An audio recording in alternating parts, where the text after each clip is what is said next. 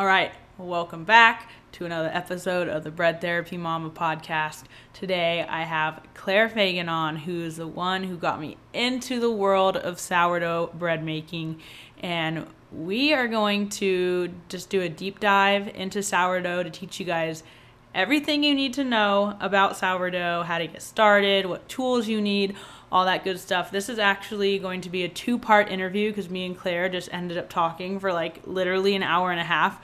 So instead of making you guys listen to that all in one go, I'm splitting it up into two. So today's episode is just going to be everything you need everything you need to know about sourdough baking and in next week's episode we will be doing the Q&A for all the questions you guys asked about sourdough. But yeah, I can't wait for you guys to hear my conversation with Claire.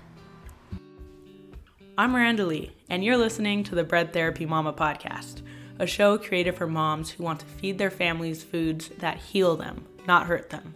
Food was meant to be our medicine, and the best way to do that is by focusing on the ingredients, not the calories. Here, you'll find everything you need to know about holistic nutrition, sprinkled with some motherhood, faith, and non toxic living along the way. I can't wait to grow with you. Let's dive in.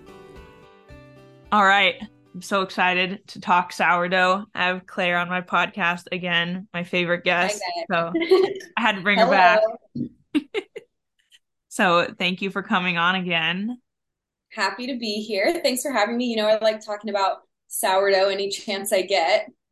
Oh my gosh, me too. You you've created a monster by getting me into into sourdough and then I've created a monster with my mom. She's like all into it now and asking me a million questions and I'm sure you get a million questions too on your Instagram page about about sourdough. I know I was asking you a million questions when I was first getting started. Yeah, I do. I do get a lot of questions. I even get people like emailing me sometimes, like pictures of their bread, being like, "Did is is this right? Did something go wrong? Like, what's going on here?" I've been that but person. I've sent you pictures of bread before. I was like, "What is wrong?" Yeah, my mom just made a loaf. So I, I gave my mom some starter and she, cause my mom's into it too. And she just made a loaf. I think it was on Easter and it came out like literally like a pancake. It was so flat. And she was like, what, like, what could I have done to do this? And I was like, honestly, unless you forgot to add starter in, I don't know. Like this, this loaf was like beyond, I don't know. I like cannot diagnose it. It was so flat. And she was like, well, Jesus hasn't risen yet, so neither has my bread. that is so funny. I was doing like a, a photo shoot a couple weeks ago and I had, you know, my I did all the proofing for my loaf. Like the only thing I needed to do next was literally put it in the oven. Yeah. And the photographer's like, you know, like roll it out, stretch it, like for the photos. And I was like, okay, like obviously I'm not going to use this for, you know, my bread. And I was doing all this crazy stuff, like rolling it and stretch, just doing all this stuff. And then I was like, I don't want to waste it. Like, I guess I'll see how it turns out. And it turned out perfectly fine. Like, it looked like a regular sourdough loaf. And I was really? like, how does this happen? Because like we mess up when we're trying like super hard to make it perfect. And then I just like demolished yeah. my dough and it I'm still eating it now. Like it, it came out perfect. No way. That's actually pretty crazy. Huh. Right? So so weird. And like sometimes my husband likes to laugh at me because I'll like kind of skip certain steps just to see like what happens and like yeah it, it ends up okay yeah yeah no i do the same thing like especially with the first like i don't it's honestly nice to sometimes do that so you know what each step does and kind of where you can skimp if you need to. Mm-hmm. like sometimes i'll go to the farmers market i'll make bread on sunday but we'll go to the farmers market like during the first proof and i'm like is it going to be okay if i don't do a couple of the turns? And it's always fine. And i'm like okay good to know. Sometimes it's just nice to know what you what you can mess with Yeah, and I think that's why people shouldn't be so intimidated because like it's really not that strict of like you have to do this. I know a lot of people are mm-hmm. intimidated by sourdough and they're like, "Oh no, all these steps like I'm going to mess it up." Like the first time I did it, I had no idea what I was doing. I there were some steps I didn't need to do and I and I like was doing it multiple times and uh-huh. it, it came out fine. So Yeah. Yeah. And then and then you could do it perfectly and it'll come out bad. So oh, oh, yeah like what is that about I, I really do feel like it has a lot to do with you having a good sourdough culture and the rest is like it it's just going to make it like a little bit better. Like you're going to have a little bit better tension or you're going to be able to score it better or you're going to have a little bit better crumb just with your method, but I feel like the real battle is getting a good culture. Yeah, and and we'll get into that, but first, I guess for those who maybe haven't listened to our previous episode together, you want to just kind of introduce yourself? We've like already started this episode. We're already like five minutes deep, but let's um, why don't you just tell everyone like like what you do and also like your story, how you got into sourdough. Yeah, um, my name is Claire Fagin. Um, I live in Los Angeles, and I am my like main job, I suppose, or thing that I do is that I'm a florist, um, mostly for production, so like music videos and um, different types of sets, photo shoots, and things like that. Um, but then when COVID happened and I had a lot less uh, floral work, I started kind of diving really deep into a lot of my hobbies that I've had since childhood. I was homeschooled when I was younger, so had a lot of time just to like explore and um, you know figure out what I like to do and be crafty. And um, so I kind of dove back into a lot of those things. Um, my main sort of hobbies are sourdough baking, um, knitting, gardening um, and then of course just you know cooking and um, also my flower work so um, it's kind of what i do and i got into sourdough um, i think i've always just had a draw towards um, things that are kind of old fashioned. I don't know. Like when I was younger and homeschooled, like my sister and I played pioneers all the time, constantly. Like I've always just been attracted to like the traditional way of doing things. And I've never even liked baking. Like I've never been the person who's like volunteering to make cookies for the gathering or anything like that. But when it comes to sourdough, um, I don't know. There's just something about the natural culture of yeast that excited me versus like a quick yeast. And um, the health benefits of course um, were exciting to me. So um, i kind of got started baking sourdough and just from there i feel like uh, i've gotten better and better over the years which um, makes it more and more fun to do when you feel like you're like doing it successfully. And i've shared a little bit about my sourdough journey and a lot of my recipes and stuff on my youtube which is called farm dream. Um, and yeah it's just been a really fun thing for me to do on the weekends and a good way for me to um, you know host people. Like if you are hosting people like you have family coming in town or something and you make bread your house smells amazing there's something good to eat. Like it's just the best process. So kind of my little sourdough journey.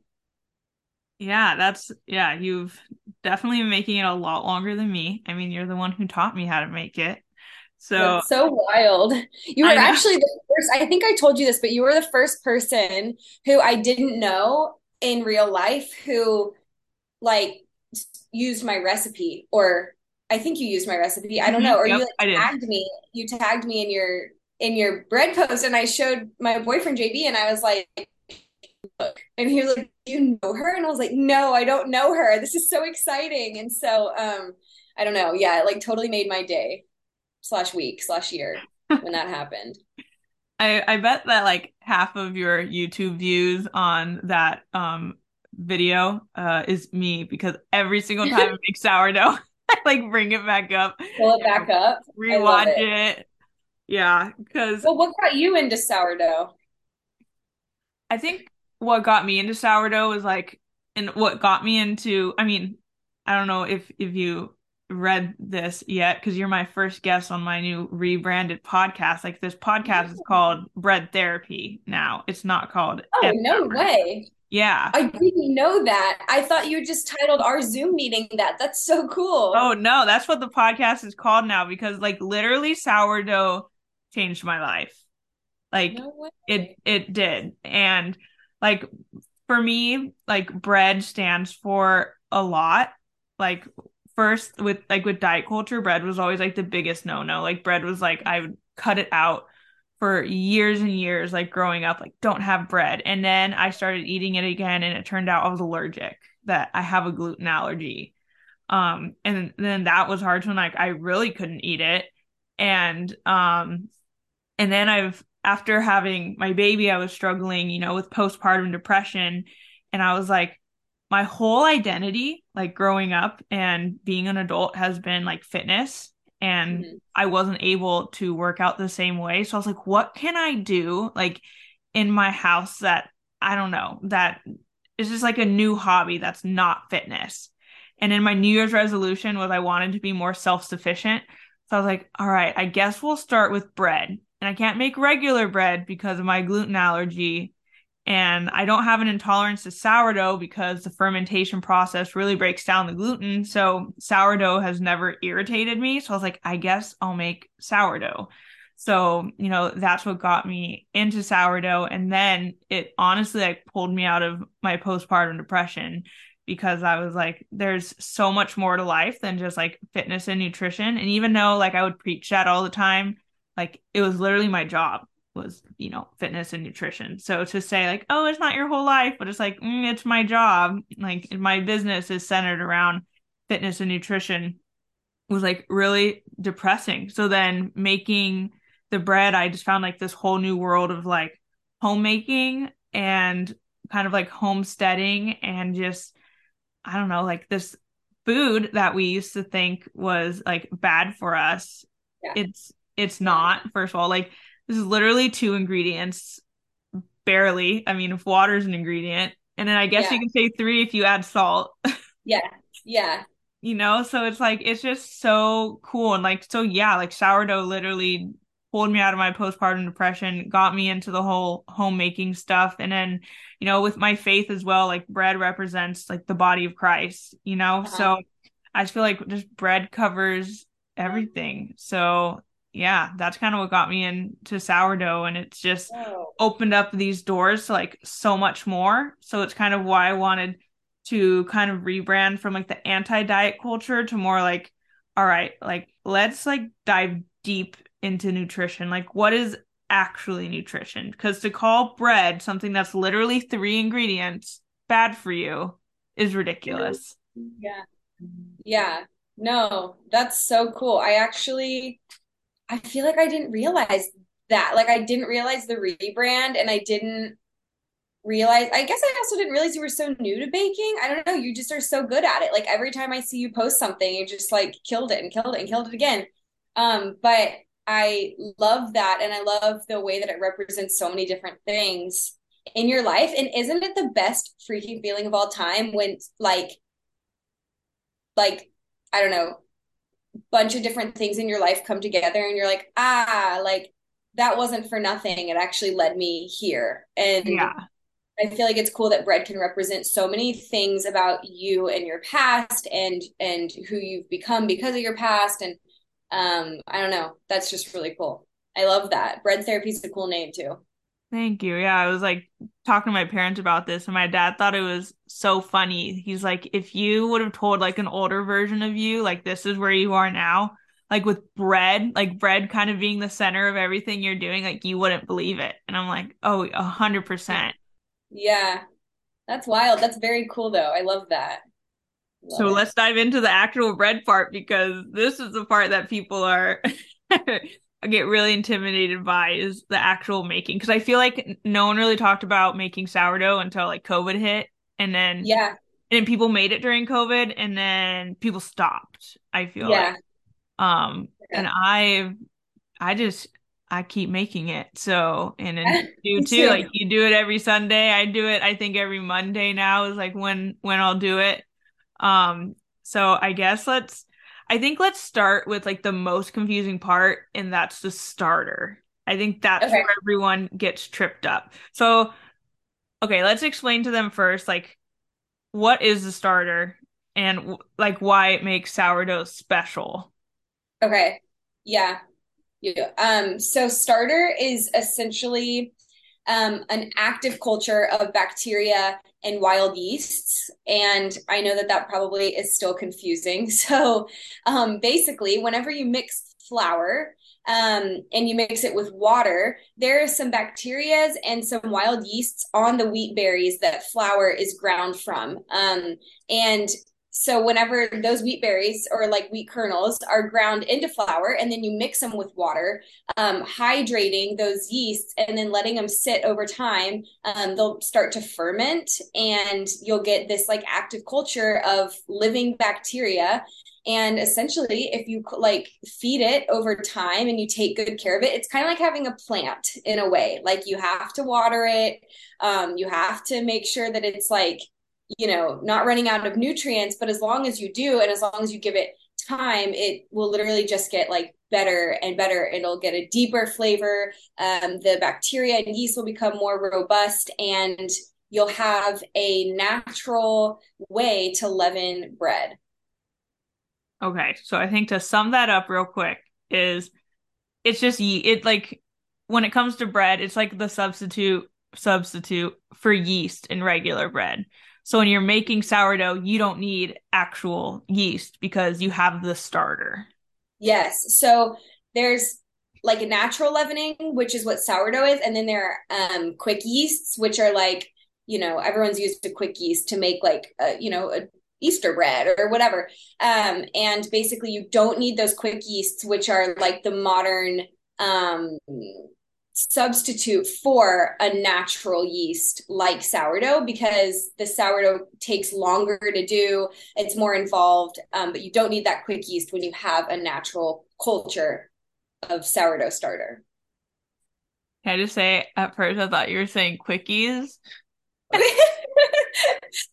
I say it too fast. Yeah, quick yeast, not quickies. Actually, you want to hear the funniest thing ever that has mm-hmm. to do with your video? so, for the longest time, I I thought that the bench scraper, I thought it was called a bitch scraper. Oh my gosh. And I swore that's what you said. So First of all, like I don't cuss, so I was like, no, like this is what it's called. Like oh Claire said, it's called a bitch scraper. So oh I would Google. I was like going to get my own, and my husband's like, "Oh, I've seen those before. Like I can get you one." I was like, "Yeah, it's called a bitch scraper." Oh and then God. I don't know how I found out. I think I kept googling bitch scraper and it wouldn't come up. And then oh finally I realized it was bench. I'm not bench, even positive yeah. still. Yeah, it's bench. That's the funniest thing. I, I guess I don't know if it's like my Texas accent or what, or if I just talk too fast, but bench scraper. See, right yeah, that's so funny. that's so funny. Oh my gosh. And I kept referencing it as that. I was like, all right, like you got to get your bitch scraper out. and I was like, you know, it's old fashioned. Like there's probably a story like why they, they named it that. But like I was not questioning it. And that's, that's what I called it for the longest time. oh my gosh. That's hilarious. All right. Anyways, back to the starter. I just had to share that with you because I I have never told anyone because it was so embarrassing. That's so funny. All right, so I think you're telling me. you're welcome. And that's all I hear now. Quickies and bitch scrapers. Quickies and bitch scrapers. That's what we're talking about here. We're a new band name. so with with starter, I know this is where I got confused originally and I would keep messaging you. So there's starter, discard, and leaven. And they're literally all the same thing. What you taught me, yeah. it's literally all the same thing. It's just what you are using it for. So can you explain like what like I guess the difference between all three of them? Yeah. So yeah, it, the di- the difference. Well, I'll tell you what they are, but you're right that the difference is is what you're using them for. They're also typically at different stages in their um like like hunger, I suppose. Um. So starter is what we just talked about. It's that culture of wild bacterias and yeasts. Um, and it is basically what you use it's it's ongoing like you always have it um, you feed it, and whenever you feed it, you discard some of it. So when it needs a feed, you'll be able to tell because it'll kind of smell more strong, more vinegary, maybe even alcoholy. Um, and it'll be the consistency of kind of like a pancake batter. Um, and at that point, you know it's time to feed it. Um, whenever you do, you're going to discard some of it and then you're going to add in more flour and more water. You don't have to discard, but if you don't discard some, you'll just keep accumulating like mass of starter, which you don't necessarily need. Um, and so this discard is starter, but it's unfed starter, and you can use it in um, recipes that don't require a lot of lift. They don't require a lot of leavening. So some examples might be a scone because scones are more crumbly. They don't need to be like cakey or fluffy. Um, pancakes are another one. Um, what else? You have some, I'm sure. I do just like a lot of like just discard recipes, but I think the one thing that's a little confusing is sometimes they say discard, but they want it to be fed. So it's so discard can still be fed, I guess, if you have like your starter and you fed it and then you only yeah. use like a scoop of it, right? And then like the rest of it still technically discard, but it's fed discard. Yeah, and I think that on the flip side of that, sometimes a recipe will call for discard, but even adding it, if you have like a really robust culture, like even adding unfed starter will still rise your mm-hmm. What you're making too much. Like if you're making crackers, like sometimes I find that even adding discard, like I come up, I come like at the end of making crackers, I have like little like biscuits. Like they're like not like they rose too much to be a cracker. So it can be tough but essentially discard is unfed starter that you use in recipes to kind of get the sour taste without a lot of lift um, and then on the opposite end of that spectrum, leaven is starter that you feed specifically for a recipe. So you usually feed it, like typically, depending on what recipe, you feed it really similarly to how you just feed your starter. Um, but you're going to use that specific um, mix, I guess, for whatever you're baking. And then your starter, like I said, like that's just kind of what remains. Like you'll continue feeding it, you'll make sure you have it at all times. Whereas the discard can be discarded and the leaven can be used. You don't need to keep either of those around to have this like ongoing culture. I will say I've never discarded anything. Like discarded isn't like thrown it away. Really? I've never thrown it away. And Dang, that's because you're like an avid baker though. That's because you're baking like all the time. Yeah, I mean I'm I'm just like I, I kinda like find myself in a situation where like, okay, I need to feed the starter just to have more starter. Because like yeah. I don't have enough discard. But like there's just so many things you can like do with discard. Like you can make like um like a pizza crust out of it you know, I like doing that. Or I've even seen recipes. I don't do this because I don't know. I don't have active yeast, but you can still use the discard and then add, you know, the active yeast or dry yeast or whatever to make oh, it rise. Um Yeah, so you still have that like sourdough flavor, but you're not necessarily relying only on this this sourdough discard for the rise. Yeah, that makes sense. I've never done it either, but it makes sense. Yeah, my mom somehow um the other day she was like, "What are some discard recipes?" And I was like, "Oh, and let me let me think." And she opens her fridge and she has three giant mason jars full of starter. And that's exactly what you said because she would feed the whole thing. So then she keep getting more and more and more and just accumulating all this starter. And I was like, Yeah. Oh, you're gonna have to do somewhere like you add yeast to make bread or or something because that's a lot. That's of, a lot. Yeah. A lot of unfed starter. yeah, it is kind of painful to just like toss it down the drain, but I do it and have done it like a thousand times. Sometimes I'm just like, I just don't feel like baking right now. I just got to feed it. But, yeah, I, yeah, I think the easiest thing for me is like I make the pizza crust out of it and then I freeze it. And then whenever we want to do pizza, we just take it out. And I've even like done like some like pre-making the pizzas where I'll do it's literally like you just take the discard and you put it in a hot um cast iron and then you put it in the oven for like 10 15 minutes and it turns literally into a crust and then I'll put like pasta sauce or pizza sauce whatever and then some cheese and then I'll just put it in foil and throw it in the freezer and no way. Yeah, that's, that's how I use most of my discard. So then, like on nights that we don't want to like we don't want to cook or like even like oh go to Walmart and get a frozen pizza we don't we don't do that because we have Right. the frozen sourdough pizza and then we'll either put vegetables or chop chop up like a chicken sausage or something and throw it in the oven and it comes out perfect Dang, no way. That's cool. I never knew that. yeah you don't have to add anything like it's literally just the discard in the in the cast iron you don't have to add anything. How hot do you get the cast iron? so I think like I just I'll put it in the oven while it's preheating Uh-huh. and then and then once the oven's like ding you know i'm Yeah. at my 400 degrees or whatever I'll, I'll take it out and then i'll just throw some olive oil and then just put the discard in and No then way. That's so cool. I it want to try that. you should yeah let me let me know how it goes and it tastes Yeah. like amazing Really? No Yeah. way. Cool. That's awesome. super good. good tip. Nice.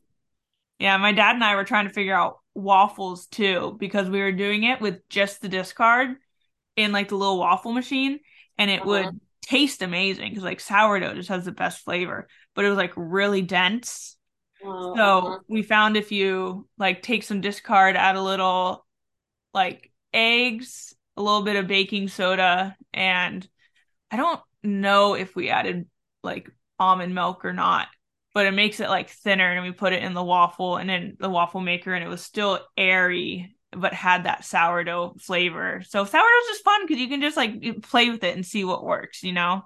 Yeah, you totally can. You're right that like it does seem scary, but the more you can just play around with it and kind of learn how it works, the more you realize there's so many ways to use it and opportunities, and it's not actually that freaky. It's just kind of fun to have around. Yeah, it's so fun. I think like the first after like the first two rounds of baking, I started to feel like, all right, I understand the process now. It's making sense. Then Yeah. we can kind of, you know, veer off the road a little bit or or try different things. And that's why I think everyone should make sourdough because it's so like so versatile. There's so much you can do with it. Yeah, totally agree. So what do you do with your starter? Do you keep it on the counter or do you put it in the fridge? I put it in the fridge. I feed it like every like mm, I'd be lying if I told you it was every week. I would say it's like every two plus weeks, to be honest. And um, I keep it in the fridge. Um, whenever I feed it, I'll leave it out on the counter until it's like at peak, pretty much. And then I'll just close the jar and put it in the fridge.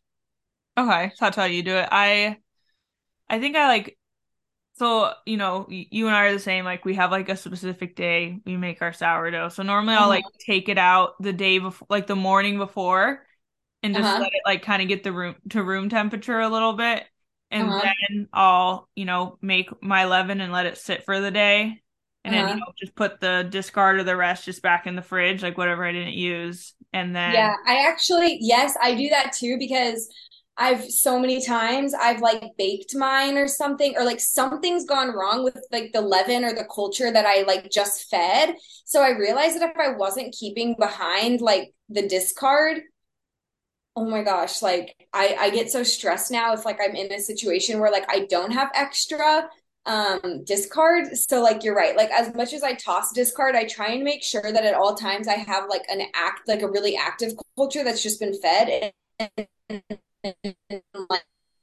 or like inactive culture that needs to be fed because number one, it just like opens up the possibilities for what you can make at any given time. You can make discard recipes or like highly leavened recipes, but also you just have that backup in case you bake your starter or I don't know. What someone messaged me the other day and she was like, "Oh my gosh, I threw my starter away. I can't believe it." And I was like, "It's okay. I've like baked mine a million times and it's it's stressful, but yeah, good to always have just like an extra somewhere." Yeah, because there's I've had one time where I, you know, put my starter in like the oven to just sit there, right? Yeah. Overnight, and then like my cousin preheated the oven. Like she Oh, wasn't even yeah. baking anything, she preheated it. And I caught it, you know, after a couple minutes, and it was like all big and bubbly. And I used it and it still worked out okay. Like it still worked out, but I was like, if I would have forgot, then I wouldn't have had, you know, I wouldn't have had hundred any percent. more I think. I brought my oven all the way up to like 400 once with it inside, with my um starter inside. Yeah, it's it's tough. It's a tough thing to do. I'm always like uh, kicking myself every time I do that. But luckily, my mom has some of my culture. So if worse comes to good. worse, you can just like give me, give me some back. Um, but yeah. I think my biggest mistake has been like in your directions, you say, you know, put the Dutch oven in there, like preheat it to 500, right, for like 30 minutes. And yeah. then you take it out and you put your bread in and you bring it to 425 there's been yes. multiple times I forgot to bring it down to 425 and it's just turned into like a black brick. Yes, no, mine's literally a rock. I did that like two weeks ago and I was like, Are you serious? Like, it's funny how you can do it so many times and still do that kind of thing. Or also, when I was, it was, I had my loaves like on their second ferment in the oven and started the oven so I could bake them like within the hour. And but I left them in the oven. Like I was like, and they were like cooking in their proofing baskets oh, and they oh, had like no. a kitchen towel over them that like um it got burned but it got burned in the weirdest way my brother was in town when i did this and we pulled the kitchen towel out and it looked like it had like two boob marks on it like it like burned with like two like circles with like little dots and we were like why did that happen? We are like, what is this booby towel? But yeah, there's just so many uh, mistakes you can make. But it you know it's it comes with the territory. It's like a science experiment almost every time. And so it can be scary but as long as you have a little bit of extra culture like you just learn from those mistakes. Yeah. Yeah exactly. And i think like i don't know. I feel like i've made less mistakes than i was expecting to because of how intimidated intimidated i was by sourdough and like it's all it's like a learning lesson like you and i were talking about before like you kind of get to see and experiment with what steps you can kind of skip and what steps like you can't. Like i know um like i think i i messaged you about it like in the beginning. I was like all right like it's two o'clock in the morning like i still have another four hour proof like I'm so tired. And you're like, just put it in the fridge, you know, and pick up where you left off like the following day. And that's the cool thing about, you know, the sourdoughs. You put it in the fridge and it just slows everything down. Yeah. Which, you know, going back to the starter, that's why you and I keep it in the fridge so you don't have to feed it as often. Um, uh-huh. if you if you do keep it out on the counter, it's like you have to feed it, you know, every day or twice. I, I know some people do it twice a day. I don't have time for that. I don't have enough flour for that. Uh-huh. Um, so that's why I mm-hmm. keep it in the fridge. I'm sure that's why you keep it in the fridge too. Yeah. Otherwise, it's, it's, it's even more work. Yeah, definitely. And I, I realized one of the steps that I can I wouldn't even say skip, but I kind of changed is for the four hour the second four hour proof. Yeah. If I like put it in the fridge for like eight, 10, 12 hours, it kind of substitutes for the four hour proof. Yeah, a hundred percent. Yeah, yeah, definitely. It just slows it down, I guess. Yeah, it does. And that yeah, like that, that worked for me a little better, so I could do like the first half, like you know, once I get home from whatever I was doing, and I was like, okay, from like 4 p.m. to like 9 p.m. I can do the first half, and then I can throw it in the in the fridge, and then the following day in the morning I can bake it, and then I'll have yeah. Bread. Yeah, and I feel like that's also a good thing for like if you um I don't know because like it's such a long process. Like from beginning to and it takes like I would say around nine hours. No, plus baking time. It's more like 10 or 12. But um it's nice whenever you like say you're having people over for dinner and you want to have bread, like either you're gonna have the bread at like 9 p.m. or you can do this like other method where you're like able to make it the day before and throw it in the fridge and then bake it whenever you want to bake it. Um, so yeah, just like being able to play around with different sort of methods and ways of doing it is always nice. Yeah, because that's the thing with sourdough. You definitely have to be a little more like intentional like you have to start like the day before a lot of yeah. the times. And like when people yeah, ask me how long it takes, I'm like, it takes 24 hours. So. No, I mean it does. It really does. And also the nice thing about the discard recipes is that they take a lot less forethought. Like you don't have to feed your leaven before. All you have to do is have discard in the fridge. Um, they don't even like proof for very long. So that's like one of my favorite things about discard recipes is that it can be a quicker thing, which is kind of why scones have replaced like cookies in our house. Like if we're, if we're making dessert, it's always going to be scones because it's just quick and it's still a sourdough product so you like feel good about it but mm-hmm. um yeah it is nice to have some back pocket recipes that are like like don't take 24 hours too because it's a process yeah yeah exactly but i will say the cinnamon rolls mm, my favorite so recipes so good and i've made them i've made them vegan as well um so substituted everything with you know almond milk or like vegan cream cheese and it still comes out amazing. I tried substituting it with gluten-free flour. I remember that, I think. Not good. yeah, my dad good. was in my dad was in town last weekend and I made some of my sourdough granola bread for him. Mm-hmm. And he's vegan and he was like eating it and he was like, mm, this is so good. Like, what's in it?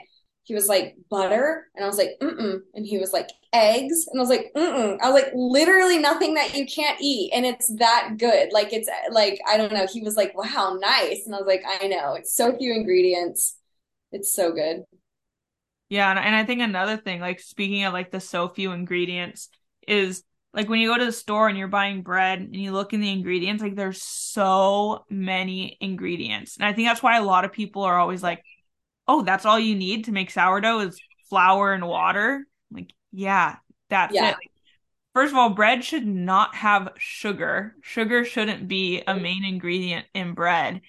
And then also what I've learned with cooking sourdough at home is like honestly it goes bad faster because it doesn't have a bunch of preservatives faster than yeah. you know if you were to buy it from the store yeah, um, I mean, it even like kind of gets stale faster and stuff, but mm-hmm. it, you know, it's a price, it's a price we pay. And what's psycho, and I feel like we kind of brushed on this last time in our in our last episode, we sort of talked about this. What's psychotic to me about like store bought bread and the things that are in it is that they use a flour that's been so stripped, like it's so like bleached and just like processed that it's so stripped of any kind of wild yeast or bacteria. So then they add in a quick yeast. So you have this like dead flour, quick yeast, and then you add in sugar because the flavor is not there. And it's like mm-hmm. moving away from the easy way to do it. Do you know what I mean? Like it takes longer, it takes patience, but it's like kind of crazy to me, like how much we'll sacrifice for the time.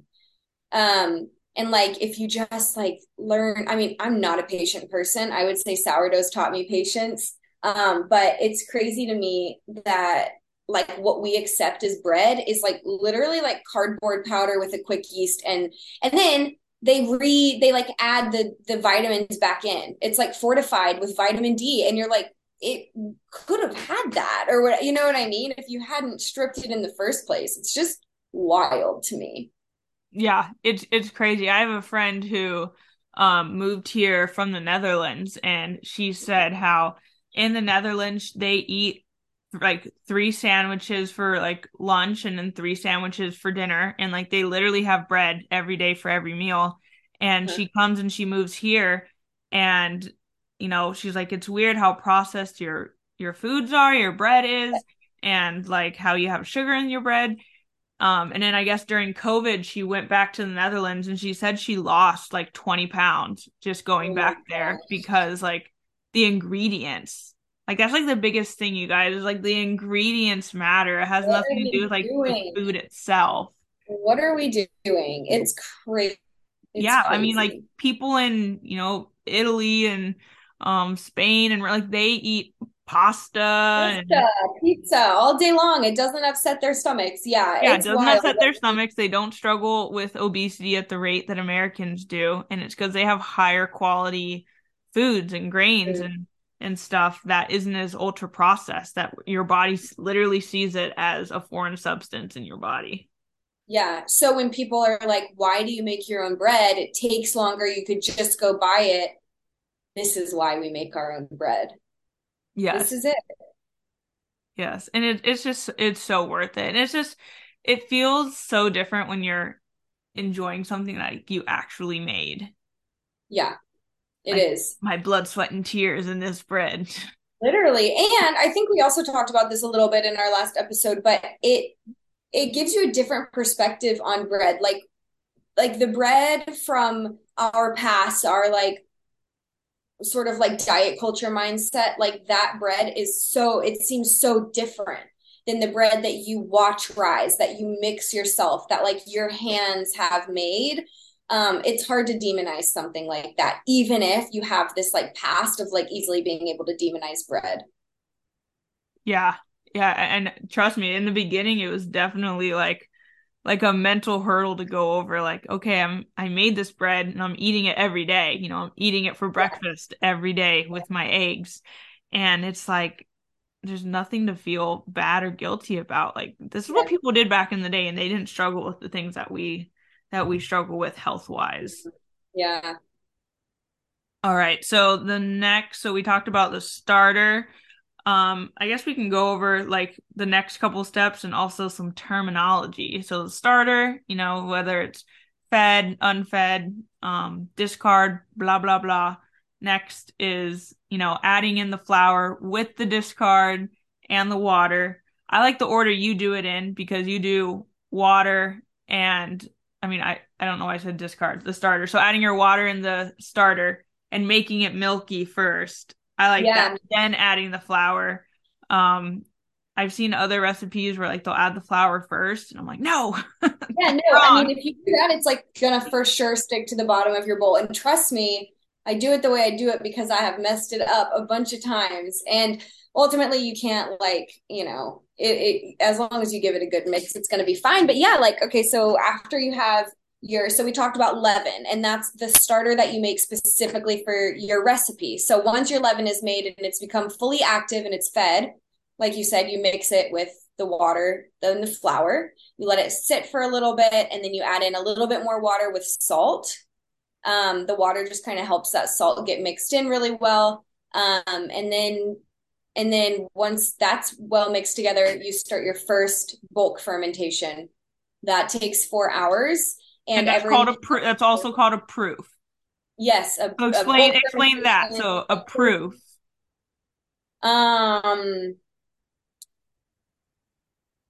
That's why I made you explain it because I was like, a proofing is just proofing. yeah, I don't know. Yeah, proofing is proofing. I mean, I will say that first fermentation, though, that first proof, um, you do mix or not mix, but you do these these like uh, folds on your bread. So you like pull your dough up out of the bowl and then fold it back over itself every half hour for the first three hours of that first four hour proof. Um, which sounds confusing. In my YouTube video, I kind of break it down and show you like 30 minutes, you do this, at one hour, you do this, at one hour and 30 minutes, you do this. Um, but I think that that part is kind of the most labor intensive, number one, and also the part that's probably the most um, like turns people off to sourdough because they're like, okay, every 30 minutes for three hours, like I have to do this. Um, but that's one of the most, I would say, one of the most um, like encouraging parts of the process for me at least because the way that my my dough is on the first turn at 30 minutes versus the way it is on the last turn at 3 hours it's a completely different dough. It's yeah. like really fluffier at the end. It's easier to deal with. Like it just it becomes like uh, it goes from like this like shaggy wet mush to like this really beautiful like stretchy kind of bubbly dough. Um so that's the first proof after that, you do some kneading and some shaping and things like that. And then you put your bread into proofing bowls and you do another four hours. You get to leave our second proof, but it's another four hour proof. And then you bake it. So it's a long process. Yeah, definitely a long process. But I think, like, I think the first half's the hardest. And then the second half, you're like, all right, I can relax. Yeah. I just got to yeah. get through the, the first one. Yes, but honestly, the baking part is one of the most stressful parts to me. Like I would say, like the transfer, like the scoring, and then the transfer into the Dutch oven. I'm always like, ah, like that is not my favorite part for sure. Yeah, there's been times where I'll take the dough out of the proofing basket because you have to put it upside down, but then you have to like put it back and then put it on the parchment paper, and it'll just end up being so flat. But yeah and still rises totally fine in the oven mm-hmm. Mm-hmm. so so yeah it it'll still end up it'll still end up okay but yeah that is like i'm like ah. and then I know it's a lot of yeah The Yeah, the scoring, I wish I was good at it. Me too. And I've never been good at it. And I've always felt, and I've tried different, like when I was like making my recipe, I tried like multiple different recipes and like methods and stuff to see, because I've never had scoreable bread. Like it's never been. And I've looked up so many reasons why. And it's like, it could be too wet. It couldn't have enough tension. It could not have enough tension. Like all these reasons. And I was like, you know what though? Like, I'll do away with scoring if it means that my bread will like taste the way that it does and like have the crumb that it does. And I kind of like sometimes I look at other people who are doing like literal flower gardens of scores in their bread and I'm like that's really cool. I don't know though. It's just like not for me. Like it is not something that like is part of my process and I've just kind of like given up like wishing that it was because I really like my bread the way that it is. But yeah, scoring has always been something that I feel like I've never been able to master. Yeah, me neither. I some tips that like because I was like looking up tips, like I want to make Yeah, bread. Like I one, know. like, you know, putting the flat, like putting flour on top before you Yeah. score, like that helped a little bit. But then like another one, like they want you to score it and then like put it in the oven and then halfway through take it out and like go over the scores again. I'm like, nah, I don't got time to do that. Oh yeah, no. No, I mean it's like, look, I'm making this because it's like nutritionally dense, because it's delicious, because it, you know what I mean? Like I'm not making it for the score. That doesn't mean I don't envy those who Oh, 100%. score really well. But yeah, I just like was like, you know what? This just that's just a part of this that is not for me. I don't know. Yeah, I, I want to be good at it, but like there'll be times where I'm like, all right, like it's going good. And then I'm like, but I don't even know what design to do. Yeah, no, three right? lines. Sometimes I've thought that I was gonna like have a really pretty score. Like I was able to do like an olive branch type look, and I'm I'm like, JB, I think that today is gonna be like my good score. Like it's time, and it comes out looking exactly the same as it's always looked. And I'm like, okay, where did it go? Like what happened to it in there? Or sometimes I'll get my scores and like they'll look good, but then because they're like because of how it's scored, like the little tips of it will like get burnt. And I'm like, Yeah, mm. yeah.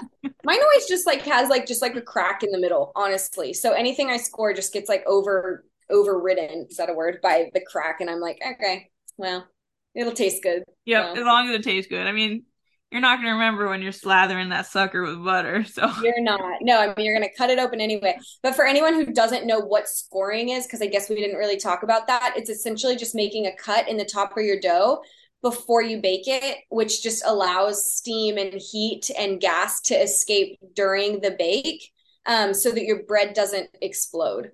Um, just kind of creates like a little like getaway hole. I was gonna ask, have you ever not scored your red and saw what happened? Yeah, actually. And it kind of like, it kind of like exploded out the side a little bit, but I was like, Mhm. what's the big deal with that? Like, it's either going to come out the top or the side. I don't know. Like, because I don't do pretty stuff, I'm like, does it really matter? Right, as long as it tastes good. yeah. So I'm going to pause this conversation because we're going to get into the question and answer portion next, and that is going to be in next week's episode. So to help you guys out, I created a sourdough 101 blog post on my website. So just go to breadtherapymama.com and check out the blog and it will have links and recipes and everything including the recipe to Claire's sourdough bread and her starter as well. So go check it out. Thank you all for joining me in another episode of the Bread Therapy Mama podcast. If you like this kind of content, check out my blog for recipes, how to's, product recommendations, and more. Just go to breadtherapymama.com. I'll see you all in the next episode.